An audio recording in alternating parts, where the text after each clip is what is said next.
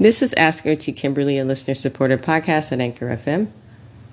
Follow the link in the show notes to learn more about Ask OT Kimberly, your go to for learning and development in all things mind, body, and spirit. This week we have been in Second Chronicles and we have been looking at the life of Ahab and Jehoshaphat. In Second Chronicles 18, we see an unholy alliance, or in this case, a marital alliance between King Ahab of Israel and King Jehoshaphat, king of Judah. The king of Israel was not a man of God. This was a man who was dedicated to himself. He had a company of lying prophets who spoke to him whatever it is that he wanted to hear or what tickled his ear. He did not speak the words of the Lord. When the true man of God, the true prophet, did speak, he despised him. He despised the man of God who spoke the words of God, and ultimately he despised the Lord. In 2 Chronicles 18, verses 1 through 3, we see Ahab call upon this unholy alliance. He asked Jehoshaphat if he would go with him to war in Ramoth Gilead. Jehoshaphat agreed. Now, what Jehoshaphat did not know is that Ahab had created a witty scheme to set him up so that he would be killed. Now, the Lord was able to show Ahab through the prophet that this plan of his, that Ahab in his mind would continue to live in peace, that he would be victorious, this was not to be. And in fact, we read about the Lord sending a lying spirit, allowing a lying spirit to speak through the mouths of these prophets so that Ahab would think indeed he would be victorious. But as we see in verses 28 through 34, that as they went to war, Ahab had given the order that Jehoshaphat would be wearing his royal robes and that he himself would be disguised as they go into battle. Now, as they went into battle, the men of war saw Jehoshaphat's royal clothes and surrounded him. However, when he called upon the Lord, the men of war saw that Jehoshaphat was not King Ahab, and the men of war withdrew. And he withdrew because Jehoshaphat called on the Lord for rescue. Around that same time, Ahab, who was disguised in battle, was hit by a random arrow from a man of war. And as the true prophet of the man of God had spoken to him, he later died. This story is a reminder to us that there are times when we have an unholy alliance, an alliance that could be and can be costly to us and our lives. We think, like Jehoshaphat, by having this marital alliance or this unholy alliance, it will serve us well. But just like Jehoshaphat, we don't realize that this unholy alliance had something planned for us that was not what God planned. But because Jehoshaphat was a loyal man of God, the Lord had mercy upon him.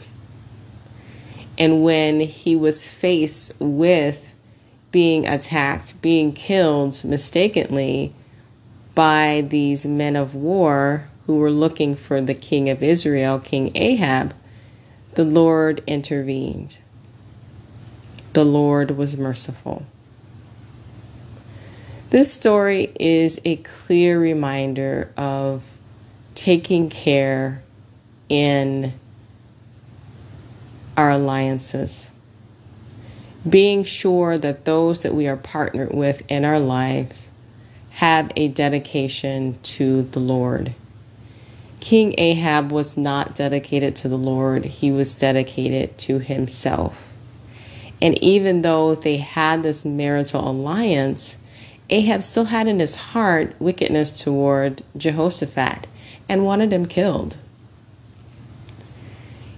How many times in our lives have we had an alliance with someone that we discovered was not intended for good, it was intended for harm? We discovered that that alliance that we had, they had a witty scheme planned for their own interest and not ours. Our Lord reminds us through this story in 2 Chronicles 18 to take care in the alliances that we have. The Lord delivers his servants, but to take care in the alliances that we have. An unholy alliance will end with nothing good.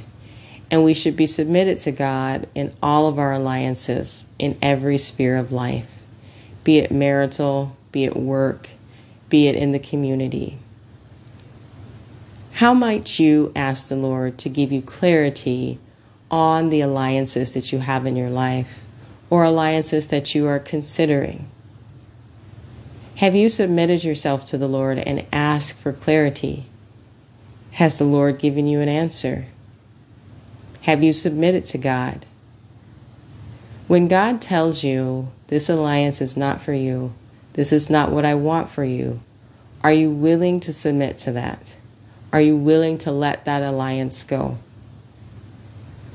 This act of obedience can save your life, can save the life of generations behind you. Let us pray. Heavenly Father, we thank you for today. We petition you through the name and blood of Jesus Christ of Nazareth for your absolute peace and clarity in the alliances that we have in our life. We ask for you to show us your truth.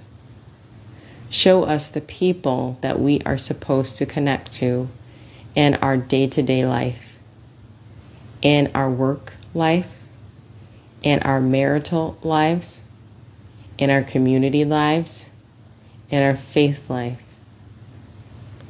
Make it abundantly clear. Open up the pathways that you want, Lord and close the doors that you have not designed for us. Close those doors firmly, Lord. Lock it and throw away the key.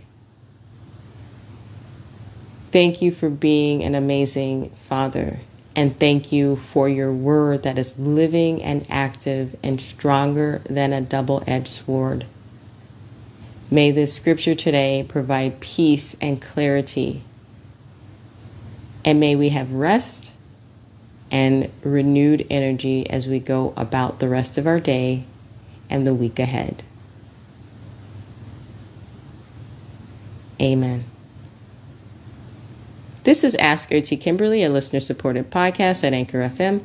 Follow the link in the show notes to learn more about Ask OT Kimberly, your go to for learning and development in all things mind, body, and spirit. Thank you for your support. Have you been enjoying these lessons from Bible Study Fellowship? If so, it's not too late to join a virtual or live course. Bible Study Fellowship has virtual courses during the week and weekend, during the daytime and evenings for after work. It is an accommodating program that fits around your schedule and your preferences for live versus virtual. If you'd like to learn more about Bible Study Fellowship, go to bsfonline.org. Thank you for your support.